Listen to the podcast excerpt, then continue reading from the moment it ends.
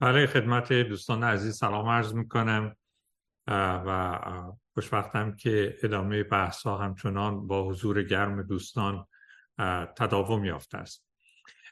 ارز کنم خدمت دوستان که همونطوری که لاجرم به خاطر دارید در جلسه گذشته بحث ما درباره امکان معاد بود و اینکه آیا به لحاظ متافیزیکی پدیده معاد و از جمله معاد جسمانی ممکن است یا نه. و پاسخ ما این بود که این بستگی داره به نظریه که شما درباره هویت شخصی انسان اختیار می‌کنید.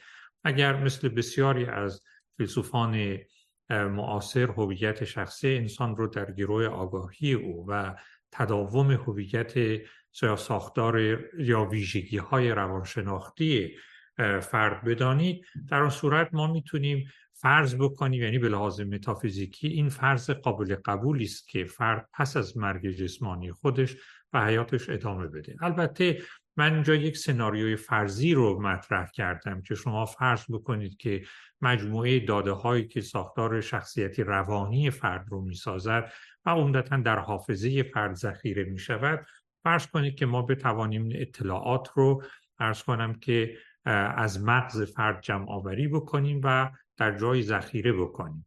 در این صورت این فرد در قالب اون اطلاعات همچنان به حیات خودش ادامه میده. منتها بعدا البته وقتی که شما به اصطلاح یک جسم رو به اون اطلاعات اضافه بکنید در اون صورت اون اطلاعات به اصطلاح اجرا می شود و شخص در تمامت خودش تحقق پیدا می‌کنه. این یه داستان فرضی البته. و قرض از این داستان صرفا این است که نشان دهد به فلسفی متافیزیکی این ایده که فرد پس از مرگ جسمانی خودش دوباره به حیات برگردد. با همان هویتی که پیش از تجربه مرگ داشته به لازم متافیزیکی قابل قبول است. و این کافی است برای مقصود ما و اینکه بدون اینکه ما واقعا به این مکانیسم پیشنهادی فرضی متعهد باشیم حداقل به ما نشان می‌دهد که در جهان ممکنی می‌توان فرض کرد که این اتفاق رخ بده. و اگر اینطور باشه همونطوری که در نوبت گذشته ارز کردم کسانی که معتقدن خدایی وجود دارد و این خدا عالم مطلق قادر مطلق و غیر است و خیر محض است و این خدا وعده داده باشد که چنان رجعتی چنان انگیزشی رخ خواهد داد در این صورت کسانی که به اون متافیزیک الهی باور دارند نه فقط این سناریو رو ممکن می‌دانند که بالاتر از اون محتمل و بلکه قرینه به یقین می‌دانند. و البته همونطوری که در نوبت گذشته عرض کردم این احتمال تا حد زیادی بستگی داره به عرض کنم که زمینه ای که شما به اعتبار و به شرط او احتمال این گزاره ها رو میسنجید. و همونطوری که در پرسش و پاسخ های نوبت گذشتن با تفصیل بیشتری بحث شد. در اونجا من توضیح دادم که اگر کسی متافیزیک فیزیکالیستی رو قابل قبول نداند اونچنان که به گمان من مشمول انتقادات جدی است.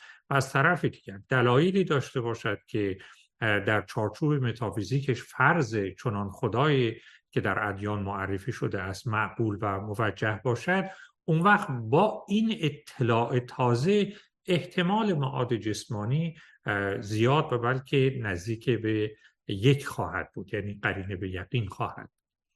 بنابراین به این ترتیب است که به نظر من میاد که ما می توانیم از معقولیت ارز کنم که معاد جسمانی دفاع کنیم و ادعایی که برخی از حکیمان گذشته و امروزین کردند که اساسا پدیده معاد و خصوصا معاد جسمانی به لحاظ فلسفی ناممکن و محال است نادرست نیست.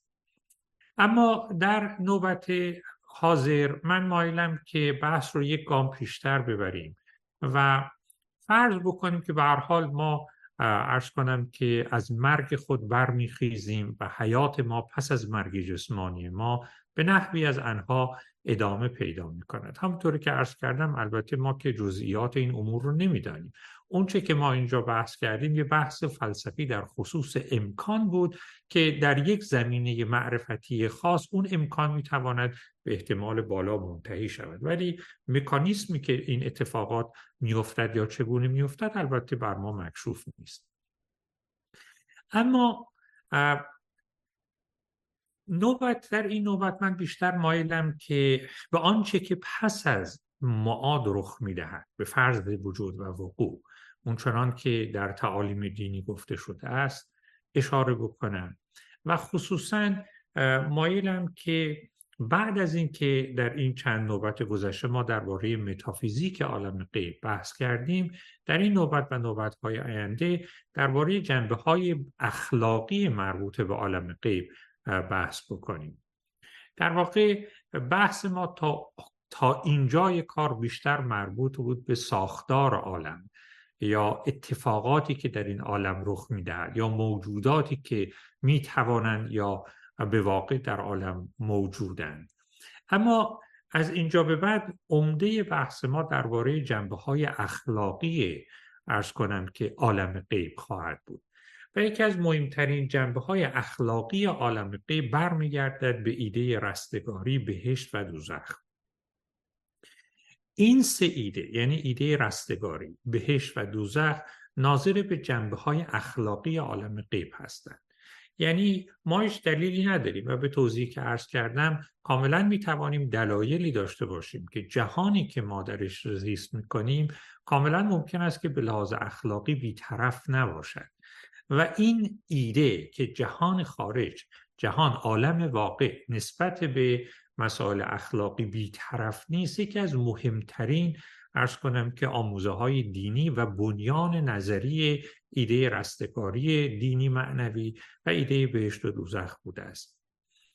در واقع من خصوصا درباره سه فرض اصلی می‌خوام در اینجا سخن بگم که به یه معنا بنیان متافیزیکی و اخلاقی ایده بهشت و جهنم در اینجا بودن. برای که مطابق به تعبیر زبان دینی در واقع پس از اینکه ما انسانها در این عالم برانگیخته شدیم پس از مرگ جسمانیمون یه چیزی در انتظار ماست که در جهان آخرت که ما بهش بهشت و دوزخ میگیم ما از یک وضعیت وجودی خاصی برخوردار میشیم که ازش به بهشت و دوزخ تعبیر می‌کنیم و علاوه بر این ما در این وضعیت جاودانه خواهیم بود.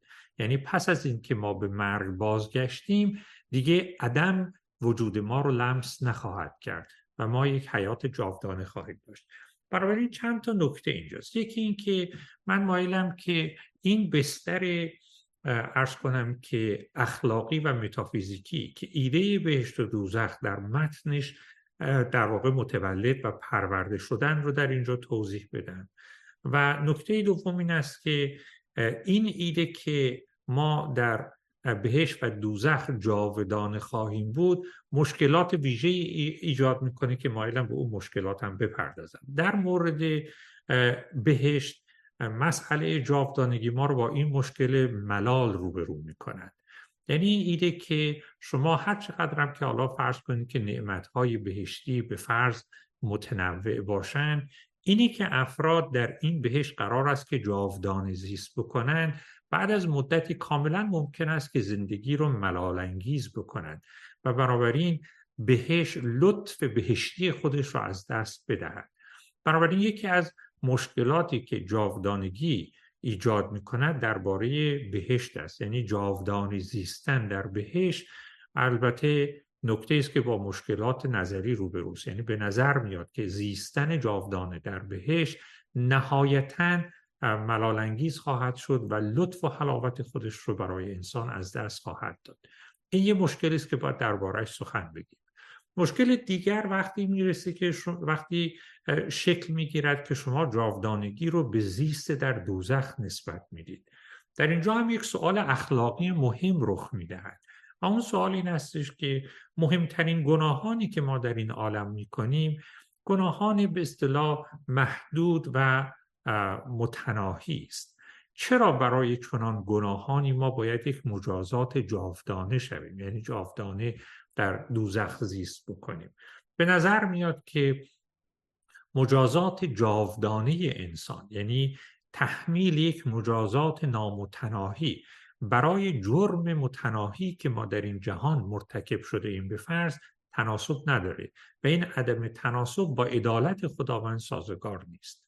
بنابراین جاودانگی دو مشکل مهم ایجاد می‌کنه. یک مشکل برای بهشت است که زیست در بهش رو ملالانگیز می‌کند و در نتیجه لطف بودن در بهش رو از او می‌گیرد و اگر این لطف از بهش ستانده شود دیگه البته بهش نخواهد بود. و در مورد دوزخ هم به نظر میاد که جاودان زیستن در دوزخ با عدالت خداوند و با خیریت خداوند سازگار نیست. اینا موضوعاتی است که انشالله در نوبتهای آینده بهش خواهیم پرداخت. اما اونچه که من امروز مایلم دربارش بیشتر بحث کنیم. در واقع برمیگردد به اون بستری که به لحاظ اخلاقی و متافیزیکی ما رو به سمت ایده بهشت و دوزخ رانده است.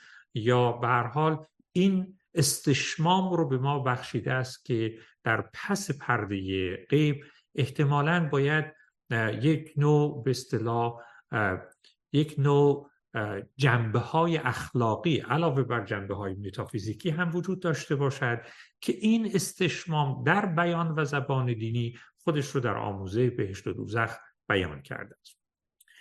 بحث درباره رستگاری بهشت و دوزخ عمدتا به گمان من در بستر چند فرض مهم شکل گرفته است. یکی از مهمترین ارز کنم که چارچوب های فکری که به ایده بهشت و جهنم راه داده است این ایده است که جهانی که ما در او زیست می‌کنیم ساختار اخلاقی دارد و فائلان اخلاقی رو به سوی کمال اخلاقی ترغیب و تشویق می‌کند. به بیان دیگه ساختار جهان به لحاظ اخلاقی بیطرف نیست بیتفاوت نیست. جهان جوری سامان یافته است که نسبت به نیکی ها شیب موافق دارد. و این یکی از جنبه های اخلاقی بودن است. یعنی به هر حال این ایده که جهان ساختار اخلاقی دارد یک پیشفرض مهم است که این رو توضیح میدم بیشتر که دقیقا به چه معناست. نکته دوم این است که اگر فرد در این شیب موافق اخلاقی قرار بگیرد نهایت این شیب موافق اخلاقی وضعیتی است که ما بهش به سعادت اخلاقی یاد می‌کنیم. سعادت اخلاقی عبارت است از قایت زیست اخلاقی که تحقق کمال اخلاقی است. این نکته دومی است که باید دربارش سخن بگیم. و نکته سوم این است که رستگاری دینی در واقع جمع بین سعادت اخلاقی و رضایت الهی است. یعنی اگر سعادت اخلاقی یعنی تحقق کمال اخلاقی با رضایت الهی قرین بشود این سعادت اخلاقی تبدیل به رستگاری دینی خواهد شد. این هم نکته دیگری است که باید دربارش توضیح بدیم. و نکته آخر این استش که بهشت در واقع تعبیر دینی است از نیل بشر به این مقام. یعنی مقام سعادت اخلاقی به علاوه رضایت الهی. و دوزخ تعبیر دینی است از محرومیت انسان از رسیدن به این مقام و منزلت.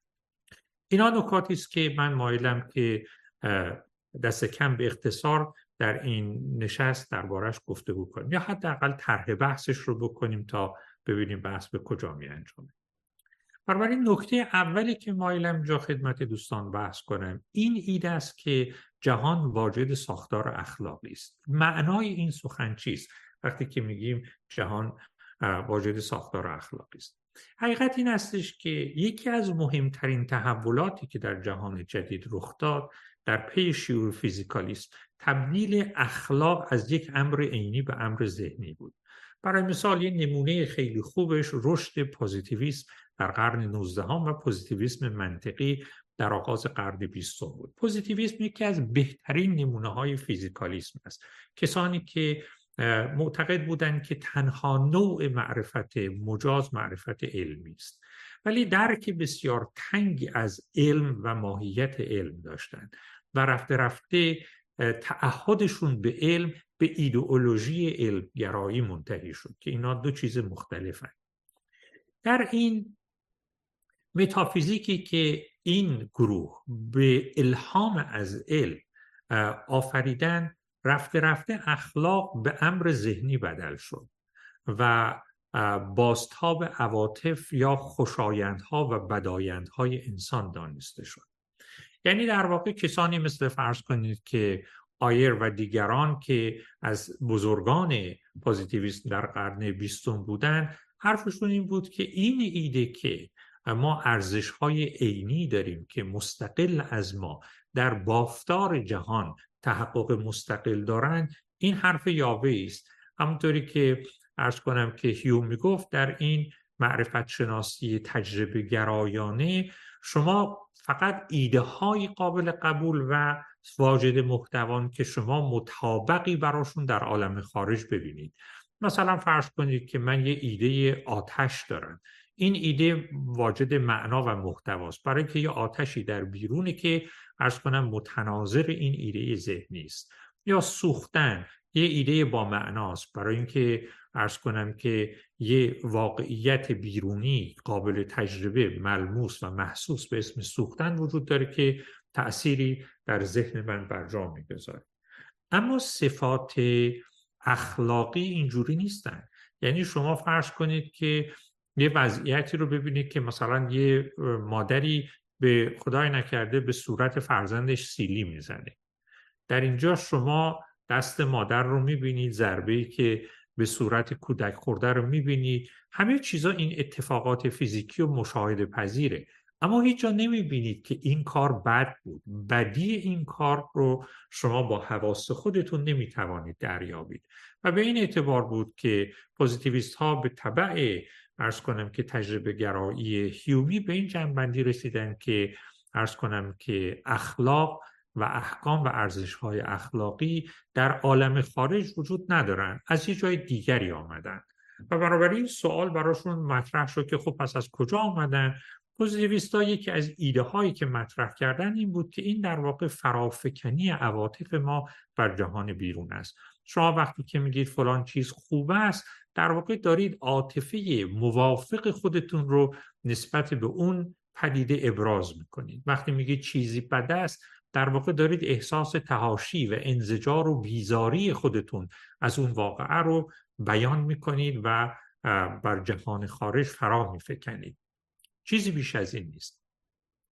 به این اعتبار بود که وقتی که در علم جدید به اصطلاح علل قایی از جهان رخت بربستن و علل فائلی جای اونها رو گرفتن یکی از مهمترین تحولاتی بود که علم نیوتونی برای ما به ارمغان آورد به طبعش ارزش ها هم از بافتار جهان جدا شدند و به صندوقچه ذهن ما پرتاب شدن. یعنی از اونجا از هیچ هویت مستقلی جز تصمیمات قرارداد یا احساسات ما ندارن واقعیت مستقلی ندارن.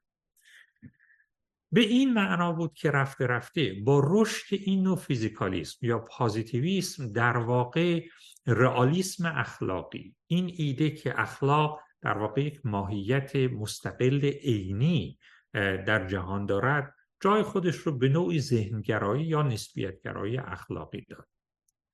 بنابراین در این بستر این ایده که جهان واجد ساختار یا حساسیت اخلاقی است معنایی نداره. جهان نه خوب است نه بد. جهان به لحاظ اخلاقی کاملا خونساست. امور واقع واجد ارز کنم که جهت نرماتیو یا تجویزی نیستند همینی هستند که هستند جهت تجویزی رو ذهن ما بر عالم خارج در میافکنند اما واقعش این استش که ایده بهشت و دوزخ و ارز کنم که حیات آخرت واقعا بر نوعی رئالیسم اخلاقی بنا شده است. یعنی این ایده که ساختار جهان علاوه بر یک نظم طبیعی واجد یک نظم اخلاقی هم هست. البته در طبیعت شناسی در جهان شناسی قدما این ایده خیلی راحت معنا می‌داد. برای اینکه در این طبیعت شناسی مطابق نظر قدما طبیعت به سوی مقصد یا قایتی روان بود. یعنی علل قایی نقش بسیار مهم و مؤثری در جهان ایفا می و بر همین اعتبار انسان ها هم به سمت قایتی در حرکت بودند و اساسا اخلاق در مورد انسان ها بر مبنای چنان قایت مستقل عینی تعریف می شد البته کمال انسان هم در تحقق اون قایات تلقی می شد اما این ایده همونطوری که عرض کردم پس از جهانشناسی پسانیوتونی که علتهای قایی جای خودشون رو به علتهای فاعلی دادن رفته رفته با برچیده شدن بساط قایات از ساختار و بافتار جهان در واقع اخلاق هم از صحنه رخت بربست و رئالیسم اخلاقی به این ترتیب به محاق رفت. اما واقعش این استش که این ایده که به اصطلاح اخلاق چیزی نیست جز قراردادهای ما یا نسبیتگرایی یا ذهنیتگرایی اخلاقی. امروز البته مخالفان جدی دارد و جبهه مقابل که رالیسم یا واقع گرای اخلاقی هواداران ارز کنم که قدری یافته است. من البته در اینجا نمی‌خوام که از رئالیسم اخلاقی دفاع بکنم گرچه موضع مختار خود منم هست. صرفا می‌خوام به شما عرض بکنم که چجوری شما در قالب یکی از این مدل های رئالیسم اخلاقی که در جهان امروز در میان فیلسوفان دین باور و غیر دین باور رایج است شما چجوری می توانید بستری فراهم کنید که در متن او ایده بهشت و دوزخ معنای از کف رفته خودش رو به دست آورد. ببینید یکی از دلایلی که اساسا ایده بهشت و دوزخ مقبولیت خودش رو در ذهن ما از دست داده این استش که متافیزیکی که این مفاهیم در بسترش معنادار بودن از میان رفته. در متافیزیک کاملا فیزیکالیستی که ارز کنم که همه چیز فیزیکی هیچ امر غیر فیزیکی وجود ندارد. نه امکان معادی وجود دارد نه خدایی وجود دارد. حالا این تعابیر دینی رو شما در نظر بگیرید. در این متافیزیک که اخلاق اساسا چیزی نیست جز فرافکنی ذهن ما بر ساختار واقعیت در این جهان ایده یعنی کسی که این نوع جهان بینی رو پذیرفته است اساسا ایده بهشت و دوزخ براش معنای محصل نداره که بخواد درباره صحت و سقمش تعمل یا کنجکاوی بکنه. یعنی شما همیشه باید در نظر بگیرید که یکی از مهمترین دلایلی که متفکران دینی از جمله متفکران مسلمان رو به سمت نادیده گرفتن یا فراموش کردن یا فراموشاندن ارز کنم که ایده بهشت و دوزخران در واقع این بود که در جهانی که و در ذهنیتی که ما زندگی می‌کنیم حذف و درک این ایده ها به قایت دشوار است. و در نتیجه شما می‌بینید که بسیاری از مسلحان مسلمان و غیر مسلمان تلاش کردند که یا ایده آخرت و بهشت و دوزخ رو به حاشیه برانند یا استفاده های ابزاری ازش بکنند یا در این حال اینا یه تفسیر کاملا ارز کنم که غیر رئالیستی از این ایده ها به دست بدن. یعنی مثلا فرض کنید بگن نا بیان سمبولیک از پاره از باورها یا ایده های این جهانی ماست. کسانی مثل ارز کنم که رودولف بولتمان در غرب و کسانی مثل بسیاری از متفکران مسلمان خود ما از سید احمد خان به این طرف رفته رفته به این سمت متمایل شدن که در الهیات جدیدی که آفریدن رفته رفته ایده آخرت یا ارز کنم که بهشت و دوزخ جای بسیار اندکی به خود گرفت. اوج این ایده در جهان اسلام در واقع انقلاب اسلامی در ایران بود. ایده ای که رفته رفته تمام تمرکز و ساختار دین رو حول نقش سیاسی و ارز کنم که تدبیر امور این جهانی تعریف کرد. کاری که به در نهزت ایدئولوژیک کردن دین در جهان اسلام رخ داد. مرحوم علی شریعتی از کسانی بود که در این زمینه نقش مهمی ایفا کرد و انقلاب اسلامی در واقع ثمره این نوع نگاه نسبت به دین بود که متاسفانه همچنان هم تا امروز در میان متفکران و مسلمان ما این نگاه سیاسی نسبت به دین همچنان وجود دارد. در این نگاه سیاسی آخرت کاملا جنبه ابزاری دارد. یعنی شما ایده آخرت مثلا چیزی است که به شما شجاعت برای شهادت سیاسی میده. شما به شما این جسارت رو میبخشد که جان خود رو برای تحقق مثلا عدالت اجتماعی به مخاطره بیندازید.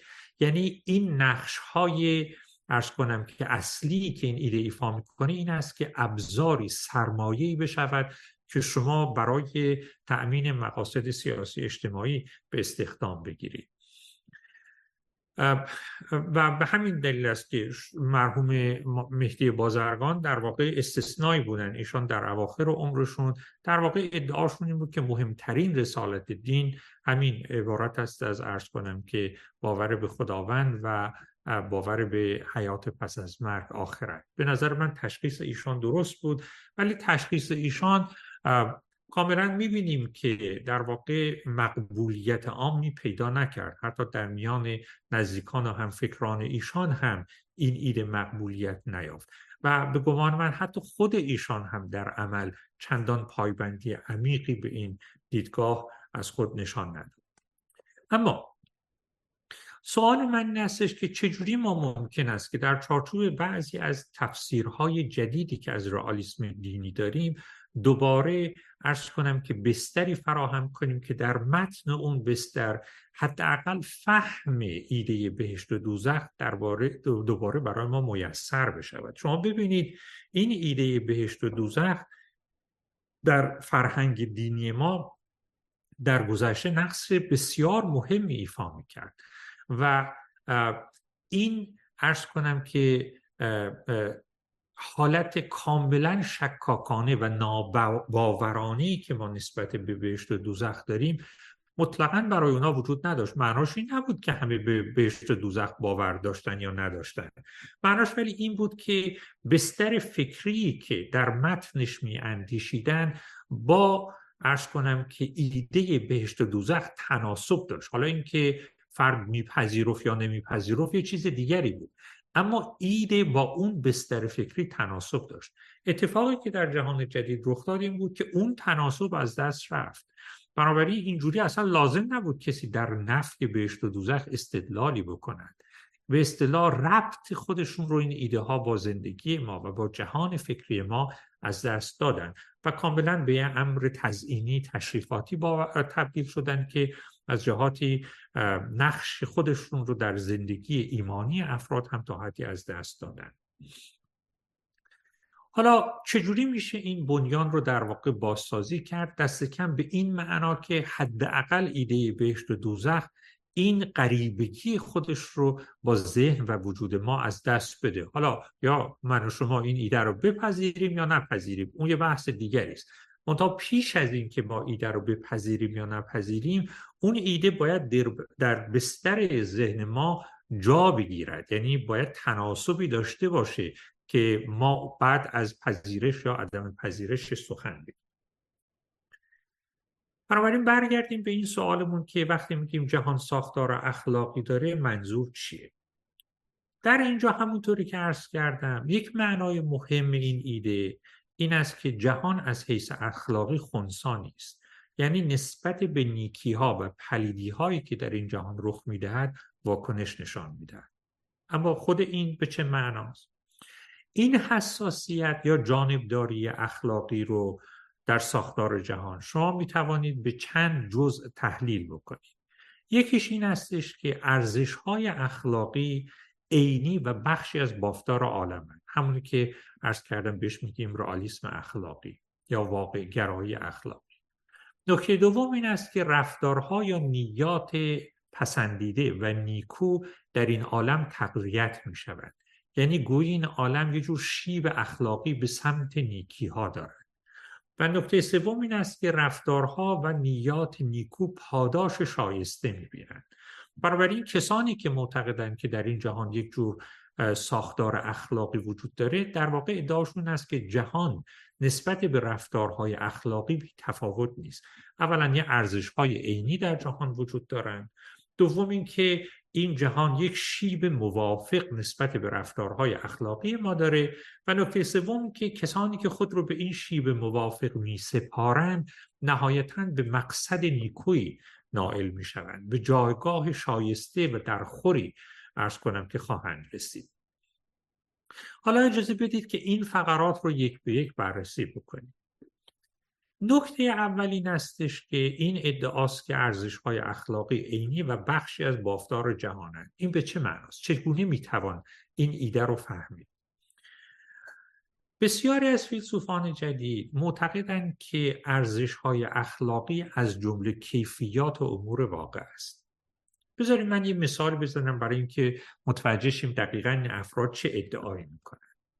فرض کنید که یک گروه تروریست وارد یک بیمارستان کودکان میشن و تمام کودکانی رو که در اون بیمارستان بستری هستن به رگبار میبندن و می‌کشن. درسته؟ شما درباره این واقعه دو جور می‌توانید داوری کنید. یک داوری یک تعبیر یک بیان که شما برای ارزش داوری خود اختیار می‌کنید این است که بگید که آنچه که در این بیمارستان رخ داد یک امر پلید ناشایست و ناروا بود. این یک زبانی است که شما برای توصیف اونچه که داوری اخلاقی درباره اونچه که رخ داد می توانید اختیار کنید. یه شیوه بیان دیگر این است که بگید که من از آن چه که در آن بیمارستان رخ داد بیزارم. آن را پلید و ناروا می‌دانم. درسته. در حالت اول وقتی که شما میگید آنچه که رخ داد پلید و ناروا بود شما صفت پلیدی رو به خود اون واقعه نسبت می‌دید. یعنی میگی اون اتفاقی که در بیمارستان افتاد واجد این صفت بود. اما در حالت دوم وقتی که میگید که من از آنچه که در بیمارستان اتفاق افتاد بیزارم و اون رو ناروا می‌دانم در واقع شما دارید از احساس خودتون از بیزاری و تنفر خودتون از آنچه که مشاهده کرده اید خبر می‌دید. بنابراین در حالت اول اون ارزش صفت خود اون وضعیت است. در حالت, دوم اون ارزش صفتی از اوصاف ذهنی و روانی من است. من دارم از احوال خودم خبر میدم. حالا ببینید در اینجا یه مشکلی پیش میاد فرض کنید که به هر دلیلی من اساسا واجد حساسیت اخلاقی نیستم یعنی در کمال خونسردی اون اتفاقاتی رو که در بیمارستان داره میفته می‌بینم و هیچ احساس بیزاری تنفری هم نمی کنم. درسته؟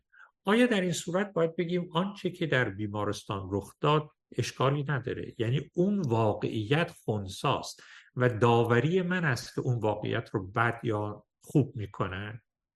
به نظر میاد که ما یک شهود اخلاقی قوی داریم که اون وضعیت صرف نظر از داوری که من دربارش می‌کنم حکم خودش رو داره.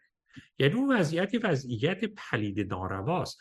اگر من نسبت بهش بی تفاوتم یا حتی اون رو یک وضعیت خوب می‌دانم این نشانه خطای در داوری من است. یعنی اشکال از من است. اشکال از اون یعنی اون واقعیت اون نقصان رو ندارد. اون واقعیت حکم اون اتفاقی که داره میفته این هستش که به لحاظ اخلاقی یکی از صفات و ویژگی هاش بد بودن است. بنابراین ما در زبان متعارف خودمون به نظر می‌رسد که در واقع این صفات رو به خود واقع نسبت میدیم. نه اینکه واکنش یا انعکاسی از احساسات و تمایلات من درباره اون واقع است البته من از اون واقع احساس بیزاری می‌کنم و باید احساس بیزاری کنم. چرا؟ برای اینکه اون واقع پلیده است من از او احساس بیزاری می‌کنم. یعنی عاطفه من واکنشی است به اون صفت به اون ویژگی واقعی اون ارز کنم که اتفاق ناگواری که در پیش روی من رخ داده است. من احساس بیزاری و ارز کنم که تأسف و خشم می‌کنم برای اینکه آنچه که اتفاق افتاده است واقعی پلید و ناروایی بوده است.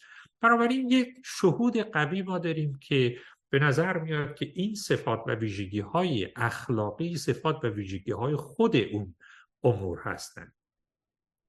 اما البته در اینجا یه مشکلی وجود داره. مشکل این هستش که بسیاری از صفاتی که ما به عرض کنم که واقعیت های بیرونی نسبت میدیم صفات فیزیکی هن که همونطور که عرض کردم قابل مشاهدن مثلا شما وقتی به یه شیء فیزیکی نگاه می‌کنید شکلش رو می‌بینید جرمش رو می‌بینید وزنش رو می‌بینید و امثال اینها. اینا قابل مشاهده حسی هن. مستقیما می‌تونید ببینیدشون. و مهمتر از همه اینا صفاتی هن که مستقل از هر فرد حساس و صاحب ادراکی قابل تحقق میابن یعنی این, این امور این صفات رو دارن خواه کسی اون اطراف باشه این ارز کنم که شعر رو ببینه تجربه بکنه یا نه. اینا صفات اخلاقی اما به نظر نمیاد که از این نوع باشه. یعنی صفات اخلاقی مثل ارز کنم که ابعاد یک شی مثل وزن یک شی مثل جرم یا سرعتش نیستن که شما بتوانید مشاهدهشون بکنید. مستقل از شما باشن بنابراین در واقع ما اینجا یه دلما یه دوراهی داریم. از یه طرف ضد واقع گرایان می‌گویند که صفات اخلاقی کاملا ذهنی هن. صفاتی هن که کاملا و تماما قائم به احساسات و عواطفمان بلکه عین احساسات و عواطفمان که ما بر جهان خارج فرافکنی می‌کنیم. از یه طرف کسانی می‌گویند که آنچه که در بیرون است از جنس صفات فیزیکیه که کاملا با حواس ما قابل مشاهده و چون صفات ارز کنم که اخلاقی به حواس ما قابل مشاهده نیستن ما تنها گزینه ای که داریم اینه که این را از جنس صفات ذهنی بدونیم. بنابراین یه دوراهی پیش ماست. یا این ارز کنم که صفات اخلاقی از جنس صفات فیزیکی یا از جنس صفات ذهنی. صفت فیزیکی نمی‌تونن باشن. برای اینکه صفات فیزیکی همه قابل مشاهده حسی هن و این ویژگی هایی که عرض کردم ویژگی های اخلاقی مثل ناروا بودن یا پلید بودن اتفاقی که در اون بیمارستان رخ داده اینا قابل مشاهده حسی نیستن. بنابراین تنها گزینه‌ای که باقی می‌مونه بگیم که اینها جزء کیفیات و صفات ذهنی هن همونی که پوزیتیویست ها و ضد رئالیست ها پیشنهاد کردن. اما واقعش این استش که ما علاوه بر صفات فیزیکی و صفات ذهنی یک دسته سومی از صفات داریم که بهش میگن صفات استعدادی صفات استعدادی یه جایی میان صفات یک سر ذهنی و صفات یک سر فیزیکی قرار می‌گیرن اینا چجور صفاتی هن؟ صفات استعدادی صفت خود شیء یعنی بخشی از واقعیت بیرونی هن. اما تحققشون در گروه یک فرد حساس ارز کنم که صاحب ادراک است. بذارید مثالی بزنم. مثلا فرض کنید رنگ. شما ممکن است بگید که من از شما بپرسم که رنگ این کت من چیه؟ شما وقتی به کت من نگاه می‌کنید میگید رنگ کت شما سفید است. یعنی شما میگید رنگ خود این شی سفید است. یعنی سفیدی ویژگی این شی است که در پیش روی شماست. حتی اگر شما فرض کنید که نور قرمزی هم در اینجا بتابید ممکن استش که شما در اون لحظه کت سفید من قرمز به نظر بیاد. ولی شما نهایتا میگید این کت سفید است. یعنی در شرایطی که نور طبیعی باشه در یک شرایط استاندارد در واقع این کت رنگ سفید جلوه می‌کنه بنابراین سفیدی رو شما صفت خود این کت می‌دانید. اما واقعش این استش که اگر کسی نباشه که این رنگ رو مشاهده کنه اون رنگ تحقق پیدا نمی‌کنه. یعنی در واقع اون یک صفت استعدادی است که این شی دارد اما تحقق یا تجلی این شی مستلزم کسی است که این رنگ رو ادراکش بکنه. یا مثلا فرض کنید شما میگید که شکر شیرین است. خب این شکری که شما در شکردان دارید که نه شیرینه نه ارز کنم که شور هیچی. اما وقتی که شما میچشیدش صفت شیرینی رو به شکر نسبت می‌دید یعنی شکر خود شکر شیرین است. اما شیرینی او وقتی به منصه ظهور می‌رسد تحقق پیدا می‌کند که در واقع کسی او رو ادراک بکند. بعضی از فیلسوفان ادعا کردند که ویژگی ها یا ارزش های اخلاقی هم از این نوعند. یعنی صفت خود شیء و به این معنا objective یا عینی هستند و واقعی هستند اما تحقق اینها و دریافتشون مستلزم یک ذهن حساس عرض کنم که صاحب ادراک است. یه موجود صاحب ادراک فاعل اخلاقی باید باشه تا بتوانه ارز کنم که این استعداد رو به فعلیت برسانه. یعنی اون ویژگی که در خود شیء نهفته است رو در خود اون وضعیت های امور است رو درک بکنه. بنابراین شما اگر از یک کسی مثل ارسطو بپرسید اون اتفاقی که در پیش روی شما داره رخ میده در اون بیمارستان کودکان واقعا بده واقعا نارواست بدی و ناروایی به یه معنا صفت اوست.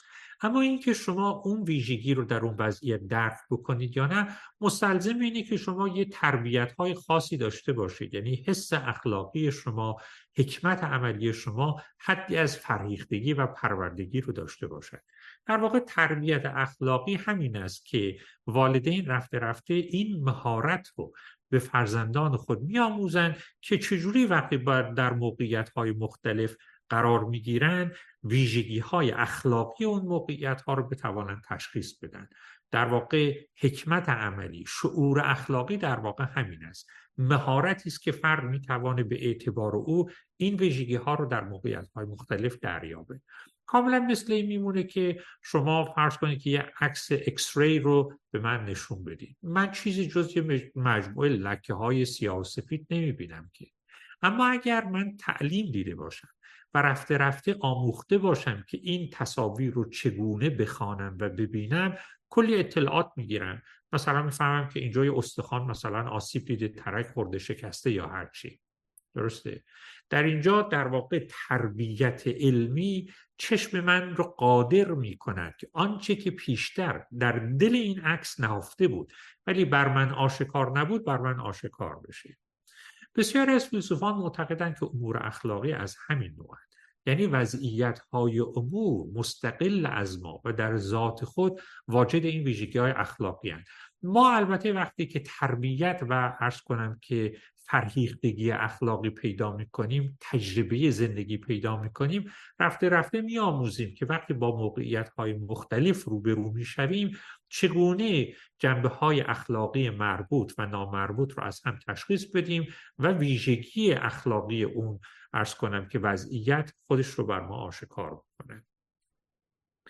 به این اعتبار به نظر میاد که شما می توانید بگید که واقعیت بیرونی واجد شعن اخلاقی است. واقعیت خارجی علاوه بر صفات و کیفیات فیزیکی و غیر فیزیکی واجد صفات و کیفیات اخلاقی هم هست. بنابراین اگر یه ذهن آگاه حساس و صاحب ادراک و ارادی اون کیفیات رو ادراک بکند اون صفات تحقق یا فعلیت پیدا می‌کنند البته در متافیزیک که شما قائل به خدای متشخص یعنی صاحب کمال آگاهی و اراده باشید در اون صورت البته به یه معنای مهمی این ارزش ها تحقق مییابند. یعنی واقع شده و تحقق یافته در اونجا متا حالا این بحثی است که به بحث امروز ما ربط مستقیمی نداره. بنابراین به یه معنای مهمی شما می توانید کیفیات اخلاقی رو جزو کیفیات عینی و واقعی امور بدانید. به این اعتبار ارزش های اخلاقی بخشی از بافتار جهانی هستند که ما درش زندگی می‌کنیم. معنای عملی این ایده چیه؟ از حیث اخلاقی معناش این هستش که در واقع رفتارهای ما باید تلاش کنیم که خودشون رو با این ارزش های عینی تناسب ببخشن. یعنی مثلا فرض کنید که من اگر می‌بینم که اون کشتار کودکان در اون بیمارستان واقعی پلیدی است اولا این علم رو پیدا می‌کنم. ثانیا بر وفق این علم عمل می‌کنم. یعنی خودم رو متعهد می‌دانم که از این عمل بپرهیزم و دیگران رو از ارز کنم که اشتغال به این گونه امور پرهیز بدم. یعنی زندگی و رفتار خودم رو با این ارزش های عینی تناسب ببخشم. بنابراین از حیث ارزشی تکامل یا سعادت اخلاقی انسان در گروه این است که انسان رفتارهای خودش رو هرچه بیشتر با این ارزش هایی که بخشی از بافتار جهان خارج و جهان واقع هستند تناسب ببخشه. البته در اینجا همونطوری که شما ملاحظه می‌کنید نه فقط علم که اختیار انسان هم شرط لازم تکامل است. یعنی نه فقط شما باید بدونید که این ارزش های علمی عینی چی هستند بلکه بالاتر از اون باید آزادانه و مختارانه بر وفق این ارزش ها عمل بکنید. یعنی در متافیزیکی که شما برای بهشت دوزخ احتیاج دارید باید عنصر اختیار هم وجود داشته باشه. نه فقط رئالیسم اخلاقی بلکه یه جور باور به اختیار هم باید در کار باشه. و این رو هم به شما عرض بکنم که در واقع فیزیکالیزم یکی از جاهایی که همیشه مورد حمله قرار می‌داد مسئله اختیار انسان بود. یعنی اختیار انسان در چارچوب فیزیکالیزم خصوصا اگر این فیزیکالیسم یه جور determinism یا عرض کنم که با یک نوع جبرگرایی علمی هم همراه بشه کاملا جا و مجال رو برای اختیار انسان تنگ می‌کنه. و این هم یکی از عواملی است که در واقع ایده دوزخ و بهشت, بهشت رو که خیلی خیلی با این ارز کنم که بافت اخلاقی جهان در این بافتار اساسا هویتشون تعریف شده بیگانه می‌کنه. ذهن ما رو باش بیگانه می‌کنه. خب بنابراین شرط سعادت اخلاقی انسان حدی از اختیار است. اما این اختیار رو باید به چه معنا تلقی بکنیم؟ البته دوستان می‌دانند که بحث اختیار بحث بسیار درازدامنه است و ما در اینجا نه مجالش هست و نه امکانش که بخوایم تکلیف بحث اختیار رو در اینجا روشن بکنیم اساسا اگر روشن شدنی باشه. منتها من مایلم برای اینکه نکات بعدی بحث خودم رو بتوانم توضیح روشنتری بدم در اینجا یه بحث خیلی خیلی کوتاه و مختصری از درباره اختیار بکنم که در واقع سرفصل یه موضع خاص درباره اختیار است که من البته در جای دیگه با تفصیل و جزئیات بیشتر توضیحش دادم. یه ایده درباره اختیار وجود داره که معتقد است که اختیار معناش اینه که شما در هر لحظه بین الف و به هر کدومش رو بخواین انتخاب بکنید. شما بدون اینکه چیزی از پیش تصمیم شما رو تعین بخشیده باشد اینه که شما الف رو انجام بدید یا به تماما به یک سره در گروه شما باشد. شما تصمیم می‌گیرید که الف رو انجام بدید یا ب رو. یعنی بنابراین اختیار مستلزم این است که گزینه هایی پیش روی شما باشد و شما بتونید هر کدوم از این گزینه ها رو که علاقمند بودید دوست داشتید اختیار بکنید. اگر خواستید الف رو اختیار می‌کنید اگر خواستید ب رو. این یه تلقی از اختیار است.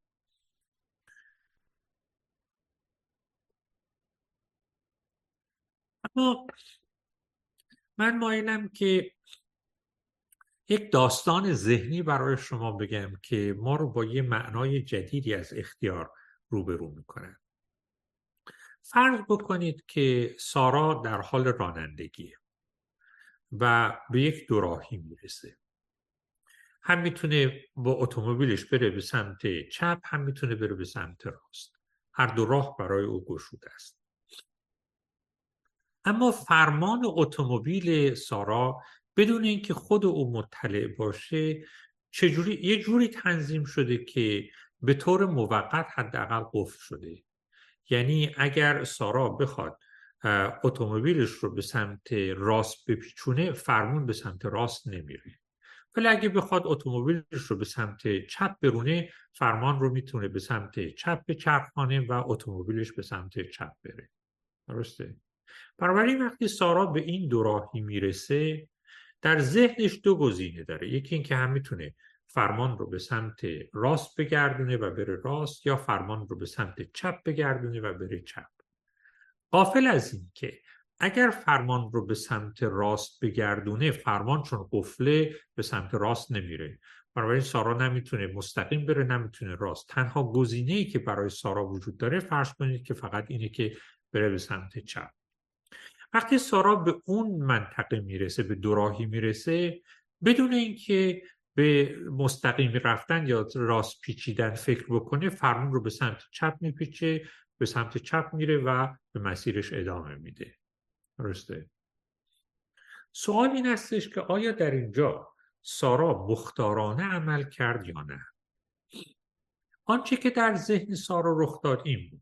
سارا یه مرتبه یادش میاد که می‌خواد بره مثلا بازار خرید کنه و یادش میاد که بازار سمت چپ اوست بنابراین فرمان رو به سمت چپ میچرخونه ماشین هم به سمت چپ میره و به مقصد می‌رسه مشکلی هم ایجاد نمیشه.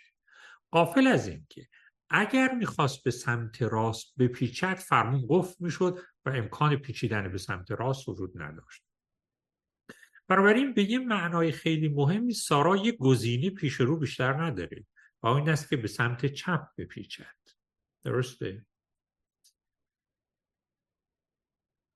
اما سارا وقتی که مجموعه دلایلی که در ذهن داشت رو سبب سنگین کرد خودش به این جنبندی رسید که می‌خواد به سمت چپ بپیچه و به سمت چپ پیچید.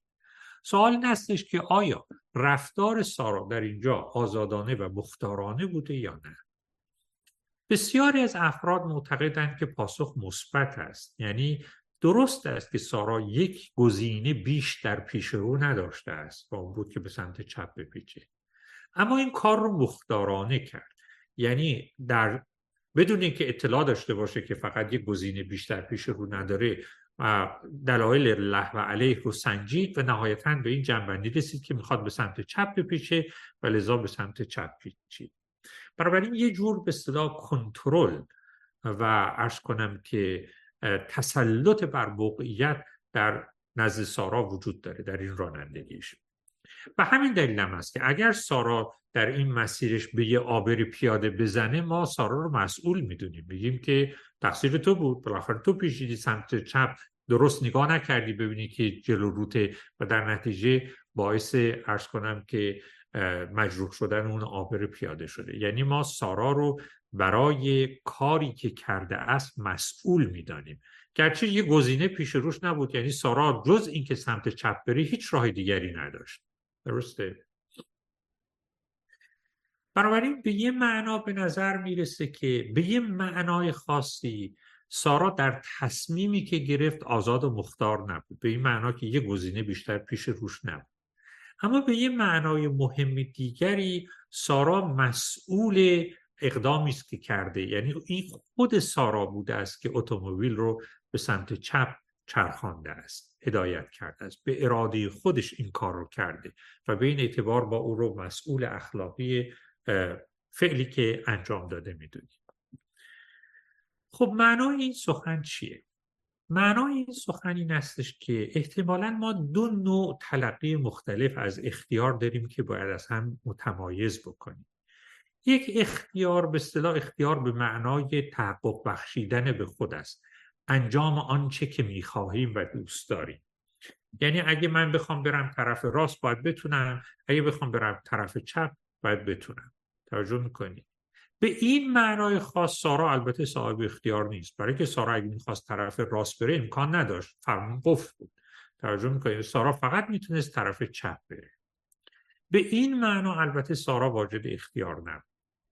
اما به یه معنای دومی شما می‌توانید رفتار سارا رو مختارانه بدانید. و اون اختیار به معنای کنترل آگاهانه و خردمندانه خردمدارانه خود است.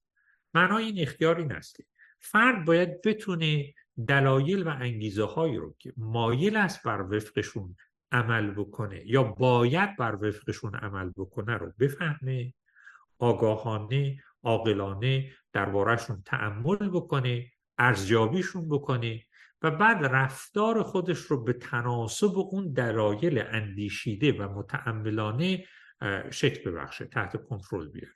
این دقیقا کاری است که سارا کرد. یعنی سارا فکر کرد. می‌خوام برم فرض کنید که به اون فروشگاه. بهترین راهی که می‌تونم برم فروشگاه اینه که به سمت چپ بپیچم و بر این مبنا تصمیم گرفت و عمل کرد. به این معنا سارا رفتارش ارز کنم که مختارانه بود. ببینید برای اینکه شما تمایل بین این تمایز این دو نوع اختیار رو به وضوح بیشتری ببینید بذارید من یه چند تا مثال دیگه براتون بزنم. شما یه فردی رو در نظر بگیرید که کاملا مخور تمایلات خودشه و بدون هیچ تعملی بر وفق این تمایلات عمل می‌کنه. به محض اینکه هر جا گرسنش بشه هر که به دستش میاد چنگ می‌زنه می‌خوره. و هر جا که مثلا عصبانی میشه بیتاب میشه فریاد می‌زنه و امثال اینها. این فرد هیچ آگاهی و ارزیابی سنجیده و متعملانه از تمایلات خودش نداره. هیچ وقت فکر نمی‌کنه که آیا این تمایلی که من دارم خوبه الان جاشه الان بر وفقش عمل بکنم صبر بکنم نکنم. هیچی. به محض که تمایل در اون میجوشه مادامی که مانع خارجی در برابر تمایلاتش نباشه بر وفقشون عمل می‌کنه. به این معنا البته این فرد واجد اختیار آزادی از نوع اول است. یعنی هرچی که می‌خواد تحقق میبخشه. بدون اینکه درباره ارز کنم که تمایلات و با ارز کنم که خواسته های خودش تعملی بکنه سبک سنگینی بکنه. این فاقد به صلاح آگاهی درجه دوم نسبت به خودش است. بنابراین گرچه این فرد از اختیار به معنای اول برخورداره یعنی اگه بخواد الف انجام بده الف انجام بده بخواد ب رو انجام بده ب رو انجام بده. اما از اختیار به معنای دوم که مستلزم نوع آگاهی درجه دوم و تعمل درباره تمایلات خود است محرومه. حالا این برابری شما می‌بینید فرد یه اختیار رو داره ولی اختیار دوم رو نداره. یا شما در نظر بگیرید فردی رو که دچار اعتیاد است. مثلا به الکل معتاد است. این فرد البته این امکان رو داره که خودش رو انگیزه هاش رو تمایلاتش رو مورد ارزیابی و سنجش قرار بده و در خیلی مواقع اساسا دوست نداره که فرض کنید که این مواد اعتیاد آور رو استفاده بکنه. بنابراین هرچ... اما هرچند که این فرد قدرت تعمل داره قدرت سنجشگری درباره خودش تعملاتش و تمایلاتش رو داره متاسفانه فاقد قدرت کنترل آگاهانه و متعملانه خودشه. این فرد هم از اختیار نوع دوم محرومه. یعنی درسته که فرد در اینجا تعمل می‌کند اما نمی‌تواند بر مبنای تعملات خودش عمل بکند. بنابراین اختیار نوع دوم در واقع به ما این امکان رو میده که به یه معنا خودمون رو از قید و بندهای درونی تا حدی رها بکنیم. یعنی اگر ما گرفتار یه جور اعتیاد باشیم یه جور ارز کنم که وسواس روانی داشته باشیم یه جور روان نجندی داشته باشیم در واقع اختیار نوع دوم ما مختل می شود هرچند که ممکنه ما از اختیار به معنای اول بهره مند باشیم. بنابراین به این اعتبار پاری از فیلسوفان به ما گفتن که ما در واقع با دو نوع محرک یا انگیزه یا تمایل سر و کار داریم. یه سری تمایلات مرتبه اولن مثل اینکه من حواس می‌کنم فرض کنیم که آب بخورم آب بنوشم یا غذایی بخورم یا مثلا فرض کنیم که به دیدار دوستی برم. و یه تمایلات مرتبه دوم داریم که تمایلات مرتبه اول ما رو مورد ارزیابی و ارز کنم که سنجش قرار میدن. ترجمه کنید و به ما میگن که این تمایلی که داری خوبه الان جاش نیست باید به تعویقش بندازی باید رهاش بکنی یا تمایل خوبی است بر وفقش عمل بکنی و غیره. درسته. در واقع موجود مختار کسی است که واجد این آگاهی درجه دوم می شود مغز اختیار در این تمایلات درجه دوم است که شکل می گیرد در اونجاست که شخصیت اخلاقی فرد خودش رو نشون میده. این تمایل که فرد بر مبنای ارز کنم که داده هایی که دارد بر تمایلات خودش تعمل می‌کنه سنجش می‌کنه و بعد بر وفقش میکوشد که عمل بکنه. به اصطلاح یه نوع حساسیت فرد نسبت به استدلال و برهان داره. این اختیار به این معنا با اقلانیت فرد تناسب بسیار نزدیکی داره. این معنای خاص از اختیار. خب بنابراین در اینجا وقتی سخن از اختیار میگیم در واقع این اختیار در شکل بخشی به این نوع تمایلات یا انگیزه های درجه دوم مرتبه دوم است که خودش رو نشون میده. این که فرد قابلیت ارز کنم که ارزیابی دلیل رو داره. مثلا فرض بکنید که در داستان ما سارا. سارا فکر می‌کنه که خب الان با توجه به دلایلی که داره مثلا در خونه احتیاج به فلان مایحتاج دارن و ارز کنم که فروشگاه مناسب در ارز کنم که سمت چپه باید به سمت چپ بره. اما اگر یک کسی در اینجا بیاد به سارا بگه که نه اتفاقا اخیرا در اون منطقه که در سمت راست تو یه فروشگاهی باز شده که خیلی خیلی کالاهاش بهتره تازه تره کیفیتش بهتره قیمتش ارزان تره و این دلایل رو به سارا عرضه بکنی سارا کاملا ممکن نظرش عوض شه و بگه خیلی خب حالا من طرف چپ نمیرم به طرف راست میپیچم. درسته که در اینجا نمی‌تونه به سمت راست بپیچه اما نسبت به دلیل حساس است. یعنی اگر دلایلی ارز کنم که قانع کننده به او عرضه بکنیم او می‌تواند ماشین رو یا می‌تواند عزم کند که رفتار خودش رو تغییر بده. یعنی رفتار او و تمایلات او به دلایل حساسن این فرد واجد اختیار است. اما حالا فرض کنید که این رو مقایسه کنید با کسی که اساسا فکر نمی‌کنه همجوری عمل می‌کنه. یا دلایل رو بهش میگن تصدیق می‌کنه. اما مثلا فرض کنید که به علت نوعی وسواس روانی یا یه جور روان نجندی که داره یا یه جور ارز کنم که اعتیادی که داره نمی‌تونه بر وفقش عمل کنه و در نتیجه نمی‌تونه به اقتضای آنچه که ارز کنم که دلایل از او میطلبند عمل بکنه.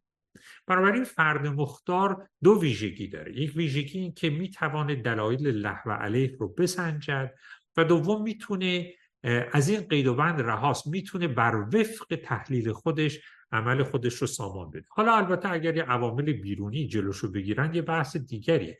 ولی اگر اون عوامل بیرونی نبودن او به نحوی که اقتضای دلایل بود عمل می‌کرد. این فرد رو ما فرد مختار حالا چرا این بحث مهم است؟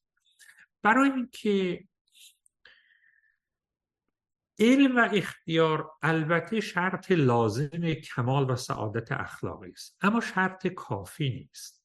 یعنی در بسیاری از مواقع حتی اگر انسان ها بدونن که کار نیک چیه و حتی اگر بخواهند که کار نیک رو بکنن لزوما و همیشه به انجام کار نیک موفق نمیشن.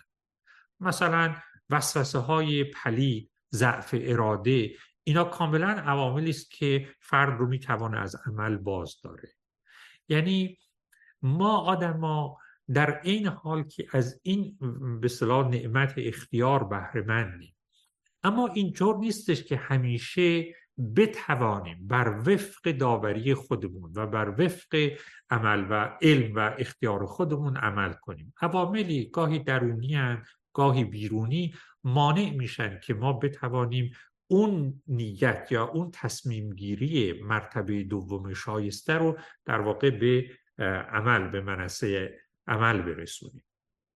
در اینجاست که فرد با دو گزینه روبروست. یکی این که شما بگید که آدما در برابر ضعف خودشون رها میشن یا شما بگید که نه انسان ها می توانند در وضعیت عجز و اضطراری که قرار می گیرند به یاری نیروی بیرون و مستقل از خود امیدوار باشند در واقع بخشی از این باور که جهان ساختار اخلاقی داره در واقع خودش را اینجا نشون میده. یعنی این باور این امید که جهان به جهد اخلاقی ما بیتفاوت نیست و این عدم بیتفاوتی خودش رو در دو جا نشون میده. یک جا این هستش که نیات و تمایلات مرتبه دوم فرد که او رو به انجام فلان کار نیکو تشویق می‌کنن این همیشه تقویت میشه. یعنی جریانی در جهان وجود دارد که این نیات رو امداد می‌کنن تقویت می‌کنه. این امدادی است که شما به نیات بد و پلید خودتون براش احساس. یعنی اگه شما بخواید کار ناپسندی بکنید جهان انجام اون کار رو برای شما تسهیل نمی‌کنه. این یک بخشی از این ایده است که جهان ساختار اخلاقی داره. بخش دیگرش هم این هستش که اون کار کار نیک شما معالا پاداش شایسته و در خور خودش رو میابه در چارچوب فکر دینی ما در واقع نوعی خوشبینی اخلاقی داریم. یعنی تفکر دینی به ما میگه که انسان در این طوفان‌های وسوسه یا ضعف و ناتوانی به خود وانهاده نیست و انسان نهایتا به کمال اخلاقی لایق خودش می‌رسه. این امر در واقع بر پایه دو اعتقاد استوار شده. یکی این هستش که یعنی در واقع ترجمان دینی اون نکاتی که پیشتر گفتم این میشه که خداوند به انسان در طریق استکمال اخلاقی و معنوی یاری میرساند. یعنی اون جایی که انسان نیت نیک دارد تصمیم شایسته گرفته است ارزیابی و سنجش خود رو کرده است جهان رو با نیت او موافق میافکند. تا فرد بتونه نیت خودش رو و تمایل نیک خودش رو به انجام برساند. و این یک نکته است. یعنی خداوند این امداد رو برای او فراهم می‌کنه. این بخشی از خوشبینی اخلاقی است که در دین تبلیغ و ترویج میشه.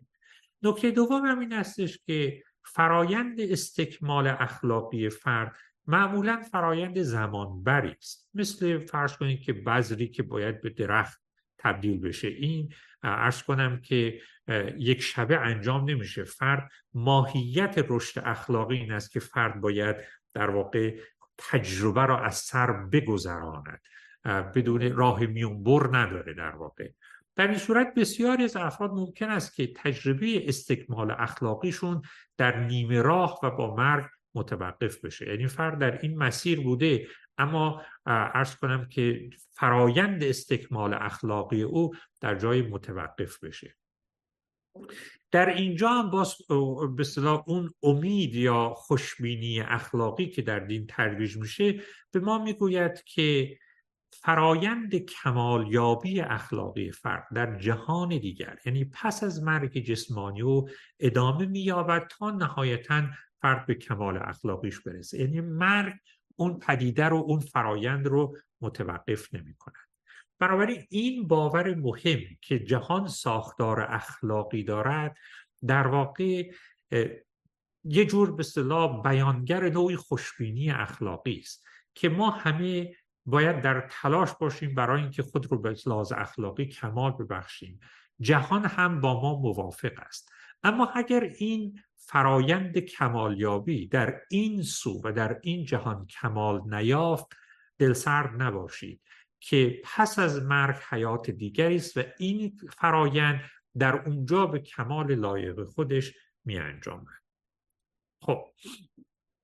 حالا سوالی که مطرح می شود این استش که خب خدا چجوری در این طریق استکمال به انسان یاری می کند خوشبینی اخلاقی ما در اینجا از منظر دینی به چه معناست؟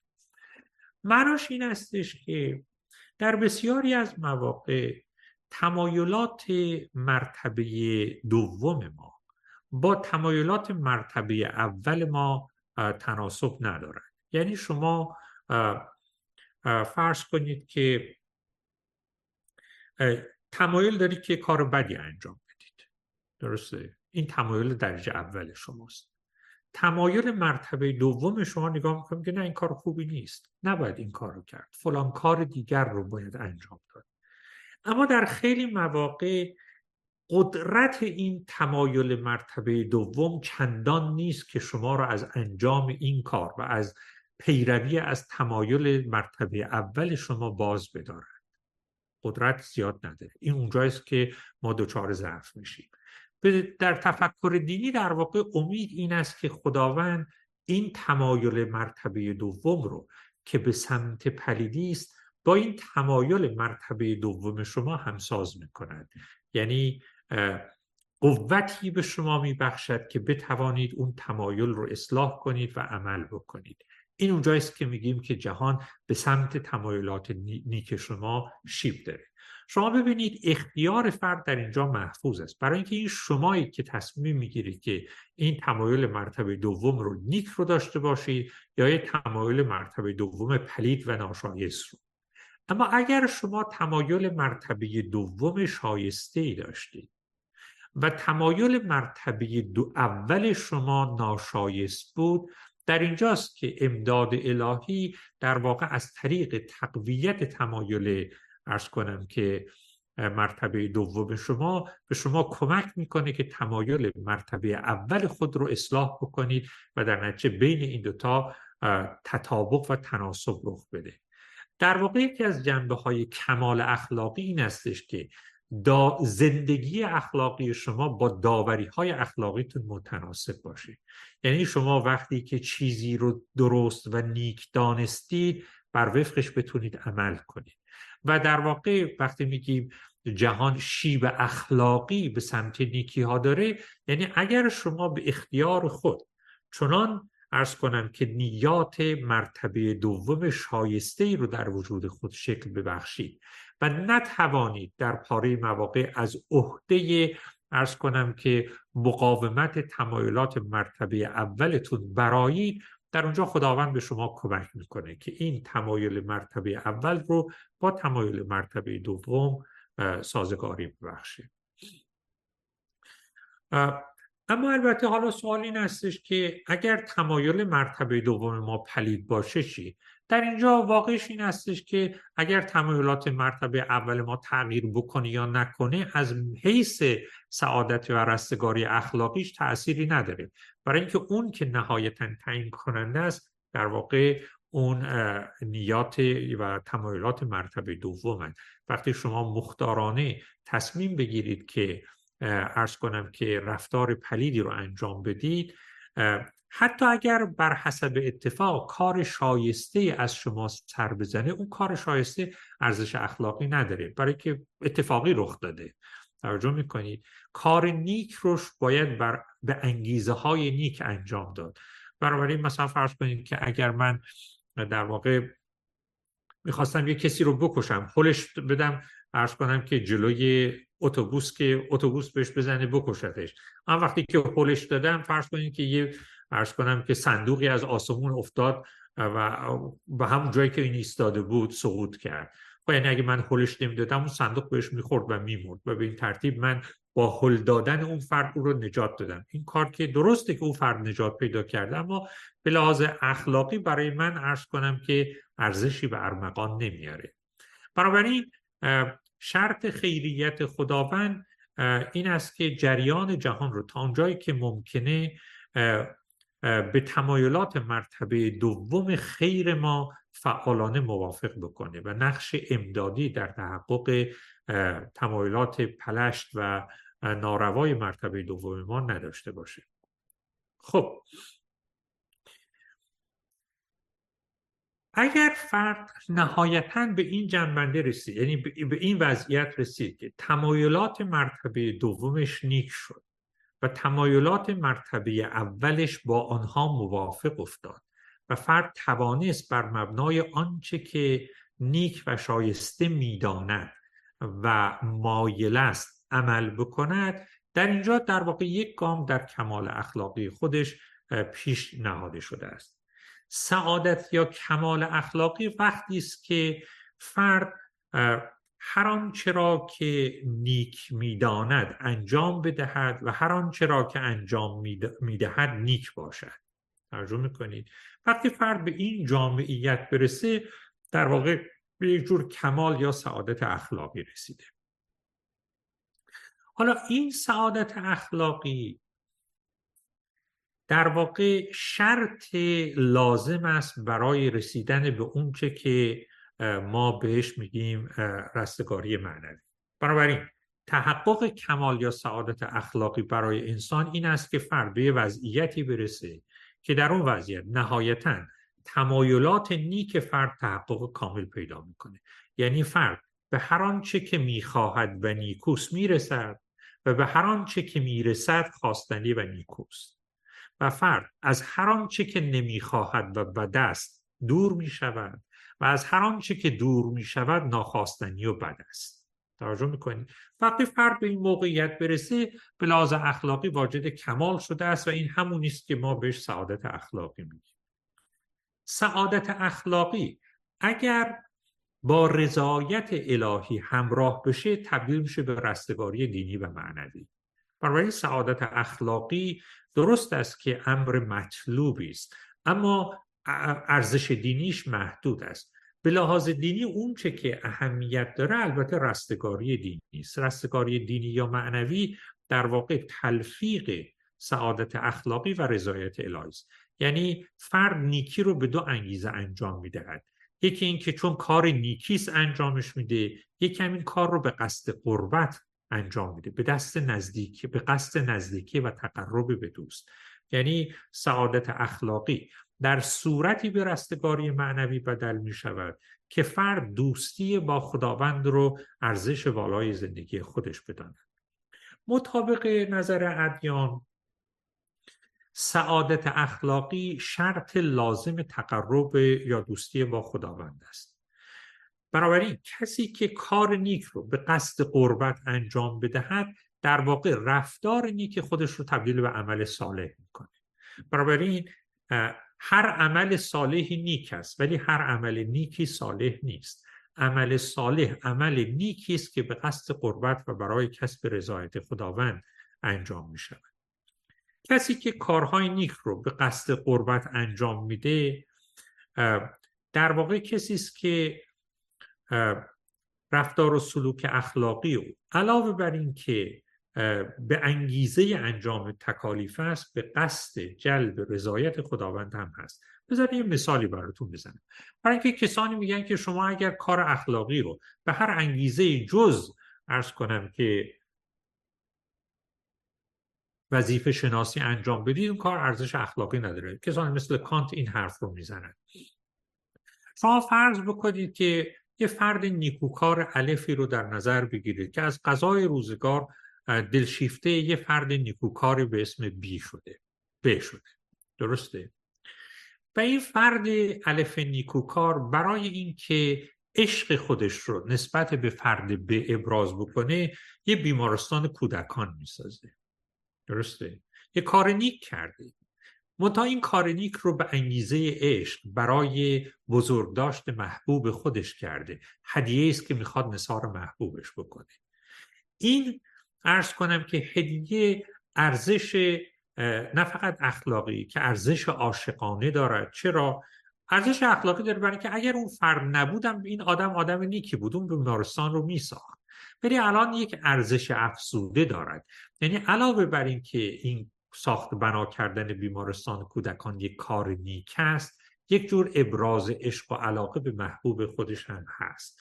یعنی این دو هدف در طول یکدیگر قرار می گیرند اون رفتارهای اخلاقی که فرد به قصد انجام تکلیف اخلاقی به قصد قربت انجام داده. اما اگر خدا نبود هم به واسطه وجوب اخلاقی انجامش می‌داد یعنی این دو انگیزه در طول یکدیگر قرار می‌گیرند اون دست اموری که در واقع فرد رو مقرب به خداوند می‌کنن. یعنی کارهای نیکی که فرد اگر دین هم نداشت انجام می‌داد. ولی اکنون اون کارهای نیک رو به دایه رضایت محبوب انجام می‌دهد. بنابراین در اینجا در واقع این دو انگیزه در طول هم قرار می‌گیرن نه در عرض من این نکته بگم و بقیه بحث رو به نوبت آینده واقع گذارم در واقع بهشت وضعیتی است که سعادت اخلاقی و رضایت الهی هر دو همزمان تأمین می شود. یعنی سعادت اخلاقی. به علاوه عنصر رضایت الهی فرد رو به منزلت قرب می نشاند و بهشت در واقع تعبیر دینی نیل بشر به این مقام است. وقتی که ما میگیم بهشت در واقع کاملا می‌بینید که مفهوم بهشت در متن این ایده که جهان ساختاری اخلاقی دارد تنیده شده است. یه ساختار اخلاقی داره که می‌خواد ما رو به سمت کمال براند. وقتی که ما رو به سمت کمال میراند گاهی وقتا ما به کمک احتیاج داریم سراشیبی این جهان که دستان یاریگر خداوند است در تعبیر دینی ما رو در این سراشیبی یاری می‌کنند و اگر ما در این عمر کوتاهمون زمان کافی برای کمال اخلاقی نداشته باشیم این فرایند می‌تواند پس از مرگ ما هم تداوم یافته باشد. وقتی که ما ارز کنم که سعادت اخلاقی رو به علاوه رضایت الهی حاصل بکنیم به مرتبه رسیدیم به مرتبه سکینه و آرامش و رضایتمندی رسیدیم که در تعبیر دینی ما بهش تعبیر بهشت رو یاد می‌کنیم. البته ما دو تلقی از بهشت داریم که حالا بعدا بیشتر در سخن میگم. یکی تلقی خدا محور است یکی تلقی انسان محور.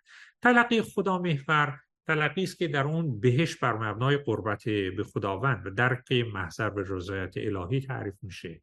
تلقی انسان محور تلقی است که در اون بهش بر مبنای تمایلات و خواسته های انسان های نیک تعریف میشه. یعنی جایی که تمایلات شما برآورده می شود تعبیری که شما در قرآن می‌بینید هر دو معنا رو در بر داره. اینا مانعت جمع نیست. یعنی فرد هم خواسته ها و تمایلاتش در اونجا برآورده می شود و هم در اونجا برای یک انسان با ایمان رضایت الهی عالی ترین تمایل و خواسته محسوب می شود بر برابری این دو با هم یکی هن. اما همیشه اینطوری نیست. یعنی تصاویر بهش گاهی وقتا به قوت خدا محور است گاهی وقتا به قوت انسان محور. در سنت های دینی مختلف. در روایات ما برای مثال در بسیاری از مواقع روایتی که از بهشت داده می شود عمدتا انسان محور است. و یکی از دلایلی که از غذا تصور ما از بهشت یا ایده بهشت در جهان جدید به حاشیه رفته است غلبه این تلقی انسان محور از بهشت است که همه چیز رو بر مبنای فرض کنید که لذایز بهشتی که ترجمان لذایز این جهانیان تعریف می‌کنه. البته حالا انشاءالله بعدا درباره اینم بیشتر سخن بگیم و البته در تفکر دینی هم ما یه عالم وقفه ای داریم بعد از مرگ تا اون ارز کنم که روز نهایت روز جزا که در این وقفه یا عالم برزخی جور عالم برزخ اخلاقی می‌توانه باشه که فرد در اونجا مجال تکامل داشته باشه. خلاصه کنم بحثم. تا اینجا نکته که من مایل بودم برش تاکید کنم این است که ایده بهشت نتیجه منطقی این ایده است که جهان ساختار اخلاقی دارد. یعنی ارزش های اخلاقی بخشی از ساختار واقعیت در این جهان است.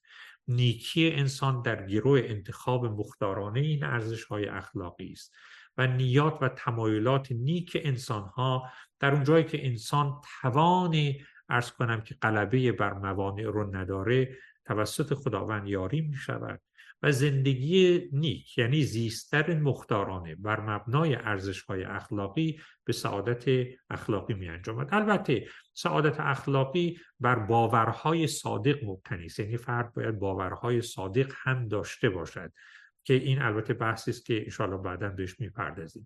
سعادت اخلاقی در کنار رضایت الهی در واقع همون وضعیتی است که ما بهش بهش میگیم. اون به صلاح گوهر بهشت است. در جایی است که انسان از خداوند راضی می شود و خداوند از انسان راضی.